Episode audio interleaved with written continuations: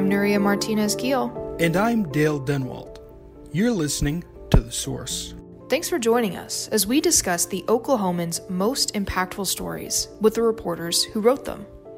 When someone is the victim of domestic abuse, they must often overcome threats of violence, personal embarrassment, or even social stigma as they seek help. But as a team of reporters from the Oklahoman and Telemundo chronicled in stories published this week, some survivors also face the United States immigration system. And a note for our listeners here this week's podcast includes a discussion about domestic violence and, and might include graphic or unsettling details. Joining us today is Josh Dulaney, one of the reporters on that team. He collaborated with former Oklahoman reporter and former Source co host Caleb Branch and Telemundo journalist Cecilia Hernandez Cromwell and Eva Morales. Josh, you spoke with several survivors of domestic abuse for this project. They're all Hispanic immigrants who overcame not just the abuse, but also the threat of losing their homes and families if they sought help. Can you describe for us the kind of situation these women experienced? Yes, so they um, are are often uh, immigrants themselves. It's uh, very common for them to have even moved to Oklahoma from other states with their uh, spouses or intimate partners as they look for work and try to uh, settle down and grow uh, families. Um, they are often uh, homemakers um, and they are often at the uh, mercy of their abusers. Uh, they live under threats of having their uh, their their uh, uh, families cut off from them and potentially being deported. This is a common threat that they get from uh, their intimate partners or, the, or their spouses.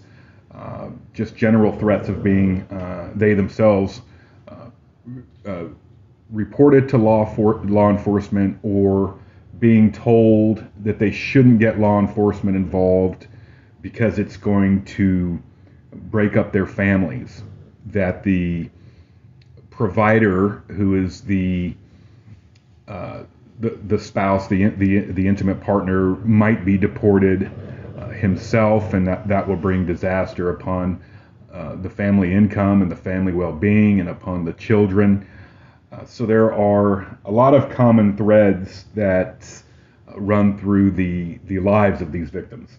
Josh, it's easy to say that during the Trump administration, many immigrants were concerned about being deported, uh, were concerned about the barriers that were in place um, as they tried to gain permanent resident status.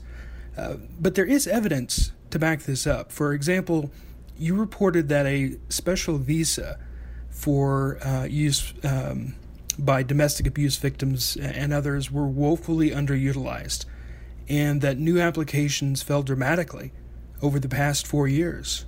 Why is that?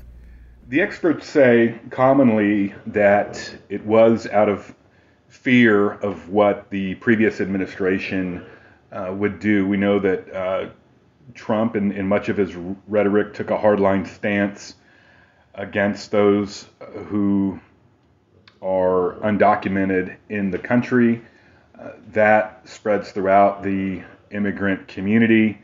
And so that stirred up a lot of fear. So it didn't take the community very long, um, communities around the country, to decide I'm not going to take my life in my hands and go be a victim. Or if the if I'm going to get you know reported to ICE or turned over to ICE, I'm not going to call the police when I'm beaten or when I'm raped or when I'm robbed. And we did see, uh, according to federal statistics, that applications for those visas uh, that would provide some protections to abused immigrants, uh, those applications did fall uh, during during the the four years of, of Trump's administration. Now, a quick question is: Can an abuse victim be deported? In I would I would say in theory yes, and uh, uh, the, the the issue as a reporter is that that's hard to track uh, statistically. Um, it's hard to put uh, numbers on that, just as it's hard to put numbers on the um, prevalence of abuse itself. Um, now, this particular visa, it's called the U visa, and it's designed to help victims of, of mental and physical abuse who work with law enforcement in their in their investigations into things like domestic violence and sexual assault and, and trafficking um, and and those types of issues. So if a, if a victim is willing to work with law enforcement uh, on this issue, they're not going to uh, necessarily be deported under. Uh, uh they won't be under this visa. Now, I've spoken with law enforcement uh, uh, officials, and they have told me that when when they get called out on a domestic violence case, they are not aiming to, looking for, or targeting a deportation uh, in in that instance. They are simply looking to help the victim and get a perpetrator uh, arrested and potentially charged and, and brought before court. So they have they have told us that they are not aiming to uh, if somebody calls on, on, those types of cases to to round up victims for deportation. Do we know how prevalent domestic abuse is in the Hispanic and immigrant community, especially in comparison to other races and ethnicities? So, experts in this field, and when I say experts, I mean um, uh, university professors, researchers, uh, advocates that work in, in uh, shelters and, and other uh, outreach uh, communities, they will say themselves these numbers are very hard to come by. It's hard to disaggregate by uh, race or, or ethnicity. Um, uh, you know who is who is being abused in an intimate partnership. Uh, that said, and that, well, they will they'll also say a lot of it is self-reported. There are some numbers out there. Um, in I think it was 2017, uh, the CDC conducted what they called a National Intimate Partner and Sexual Violence Survey, and it actually showed that the rate of uh, domestic violence is lower in the Hispanic community, uh, at least by reported statistics, than in white, black, and, and other uh, communities. Uh, that said, the experts, researchers, and advocates suggest that other communities in the U.S.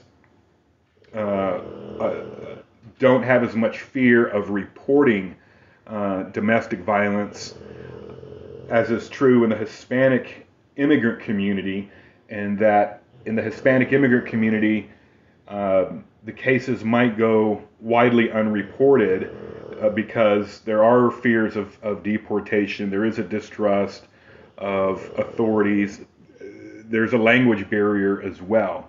So when we look at the numbers, it's it's lower in the Hispanic community generally than in other uh, demographics in the U.S. But again, the experts have, have told us that is uh, a number that is very hard to to come by. Um, in uh, in Oklahoma, uh, by law, the uh, statistical reports by law enforcement agencies, we're talking police departments, sheriff's offices, um, they don't include the names of uh, uh, victims of, of domestic abuse, or uh, what I mean by that is any information that would serve to identify um, those people as they report into uh, uh, into the system. They're not trying to give away who these people are to protect them, but there's also, and so it's hard to get uh, the demographics. I know in Oklahoma City they don't break it out uh, that way. They don't break out the incidents by uh, demographics, but um, the uh, Oklahoma State Bureau of Investigation uh, they told us um, that while those demographics aren't currently collected by what's called the Uniform Crime Reporting System, I was trying to think of that name earlier, uh, they did say that uh, based on FBI guidelines, states are starting to transition to a state incident based reporting system that could contain uh, some def- demographics if those local law enforcement agencies uh, wish to include it. So it's uh, it's very hard to gauge uh, these these numbers. Now, Josh, if someone is listening to this and knows someone who needs help, where can they go? Well, there are several uh, places uh, here in the Oklahoma City metro uh, that people can call. Uh, I would start with the the Oklahoma Domestic Violence Hotline, and that phone number is 800 522 7233. There's an organization called La Luz, which provides services to Latino victims of domestic violence and sexual assault and stalking. Um, their services are they're confidential and free. Uh, they are uh, culturally and linguistically uh, informed. There's another group called Palomar that provides protection um, and services for um, uh, victims of, of domestic violence. And of course, there's uh, the YWCA in Oklahoma City. So I would say those uh, three groups are, are great to start with. We interviewed uh, several people uh, with those organizations. And again, that's the uh, YWCA Oklahoma City. The other group is called Palomar. And there's one called La Luz. That's two words L A L U Z the YWCA and its support programs helped Blanca Kaiser, one of the women you guys profiled. Uh, I was wondering if you could share us some of her story and what her message is to other Hispanic women who are in a dangerous situation. So, Blanca Kaiser uh, ended up in an emergency room uh, back in 2013. Um, while she was in the emergency room here in Oklahoma City, uh, people had made some phone calls and uh, well, what, what had happened is somebody had noticed uh, her. Uh, they started looking at her injuries. Somebody called the hospital actually and reported that she had been assaulted uh, by her boyfriend. Uh, police show up at one o'clock in the morning. Kaiser had been with this guy for about two years. He had struck her in the head. He had pulled her hair. He bit her in the face and bit her in the ear. Uh, so it was very traumatic. It was very violent. Uh, Blanca is um, she's a, a, a Guatemalan uh, immigrant, and uh, after this attack happened, she faked a stomach illness so that her her boyfriend would would take her to the hospital. He was uh, arrested, but then a few months later he uh, he assaulted her again. In their apartment, and on that occasion, he held a rag that had uh, been doused in ammonia over her mouth. Uh, he was threatening to kill her and, and threatening to kill uh, her children. And uh, one day, when her kids were at school, she told her boyfriend she was going to go to work so that she could leave the apartment. And she went out and um, uh, actually went to a police station and made a uh, police report um, and that's one of the issues that that is is common is how do women uh, physically escape these situations? And in her case, she uh, uh, thankfully was able to get out um, through a, a, creative lie, and that's what you need to do a lot of times to uh, get out of these situations. Uh, she had a court advocate with the YWCA that attended formal uh, legal proceedings with her and kind of helped her uh, through uh, the, the, the process. So uh, she has survived. Um, she is doing well, um, and uh, she says that the Y you know uh, YWCA was was very helpful in terms of um, working with her um, and working with those who are frightened because um, they're undocumented or uh, even if even if Hispanic women are documented, there's still a, there's still a fear in a lot of the community that they might well be deported or somebody in their family is going to be deported because of this if the police get involved. Um, so she's uh, she's she's doing good. Now, aside from the threat of being deported if they come forward, that uh, these abuse victims might face from their partners, um, people from other countries might not know how our justice system works. They might not know how police works. Uh, another woman that you spoke with, she thought she couldn't file a police report uh, against her husband. Um, can you talk a little bit about that? And also, uh, you reported that police departments are sometimes inadequately prepared to handle this kind of situation, having to, to talk to an abuse victim and even someone uh, who may not have English as their first language. Uh, what more can police do to educate and help these victims?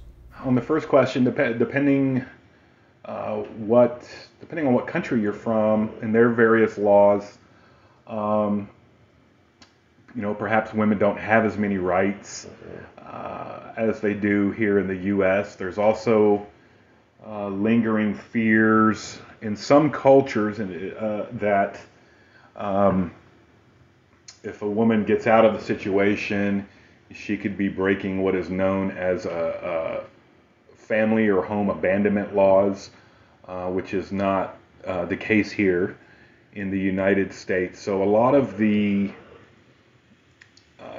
cultural um, uh, upbringings that women have, they, they, you know, like a lot of us, we, we bring it with us wherever we go.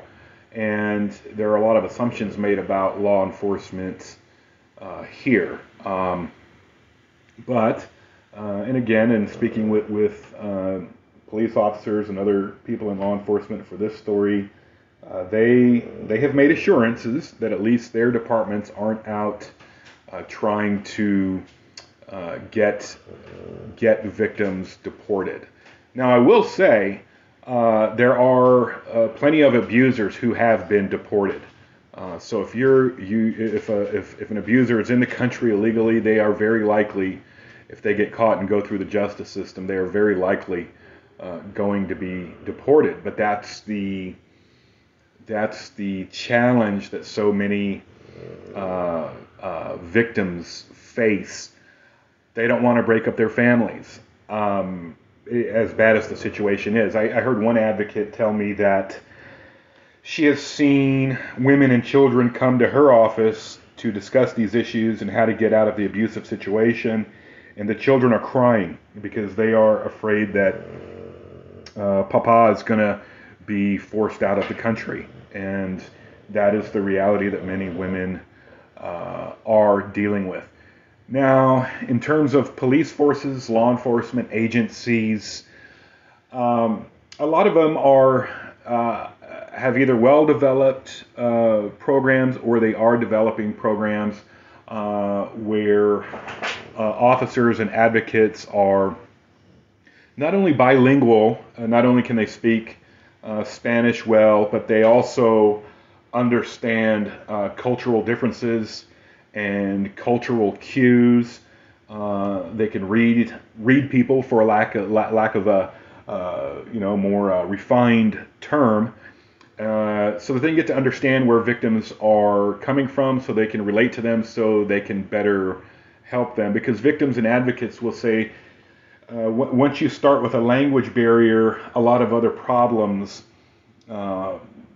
flow from that. That there's not an understanding that um, that say a a typical police officer um, you know might might have for them. Uh, that that typical uh, officer is there to solve a crime and and uh, take a report so they can be a bit harsh, a bit hard, a bit quick uh, with victims. Again, that's a that's an anecdote, but that's you know, a, a, common refrain from both victims and advocates. So, uh, as much as, as, as budgets will allow, um, and depending on the needs of, of the various communities, uh, it's important to have uh, people who can engage with the Hispanic community um, on, on several different levels and to help at least quell uh, some of the fears that they have in in dealing with law enforcement.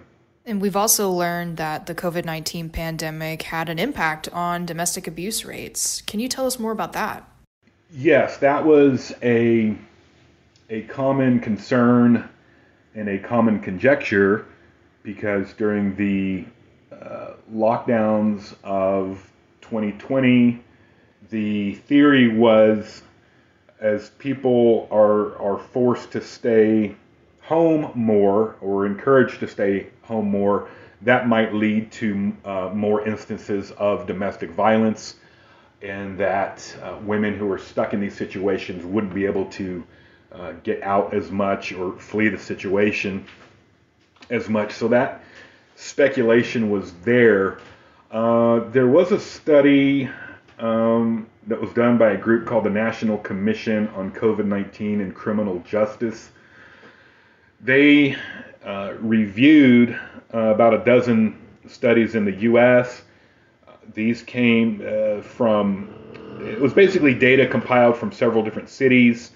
Um, and they said that in those jurisdictions, um, that domestic violence incidents increased by about 8% after those particular cities imposed uh, what they called pandemic related uh, lockdown orders uh, there was uh, a caveat um, in that the, the, the, commission they said that uh, the reports on domestic violence during the lockdowns mainly relied on police calls for service, um, but the commission's own review uh, looked at studies that pulled data from different crime reports and, and emergency hotline registries, hospital and other uh, health records as well as different uh, individual uh, administrative documents.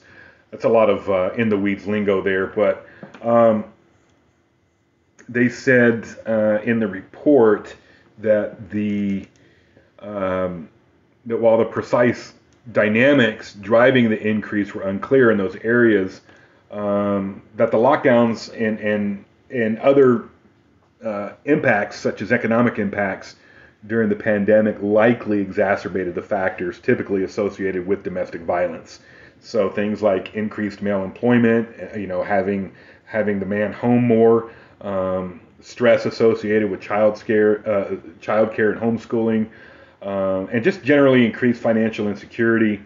Um, and so also during the pandemic, you had these um, really poor mental health coping strategies uh, such as uh, drinking more, uh, using drugs, and, and when you do that, that can elevate the risk of abuse uh, or abuse instances within a domestic partner uh, partnership. So the evidence is anecdotal. There was a look at, at, at a handful of cities. the studies in those cities suggested that it did go up. Um, but I suspect there's going to be fuller uh, reports that are going to come out in in uh, in the next few months and in the next few years. Um, some one of one of the experts told me, one of the advocates told me that um, in her outreach group that um, many uh, of of the women in her group were actually planning to leave the relationship when COVID hit, but they couldn't stay with family and friends uh, because of the lockdown, because you know people were crowded in homes. And uh, another thing that she said was that uh, out of health safety issues and stopping the spread of COVID, that the capacity at a lot of shelters had uh, actually uh, decreased. So uh, this is layers and layers and layers of complexity uh, wrapped up in, in, in, in, this particular issue and, and COVID and lockdowns. Well, Josh, thank you so much for uh, talking to us about your stories and for your work in highlighting the stories of these women who went through abuse and others who, um, like we mentioned earlier, face the, the United States uh, immigration system and who are worried about that. I want to thank you so much for, for joining us today. And thank you to our listeners for joining us this week. This podcast is possible because of the Oklahoman's subscribers. We encourage you to subscribe if you can. You can read these stories and more every day in the Oklahoman and at oklahoman.com. Check back next Friday for a new episode.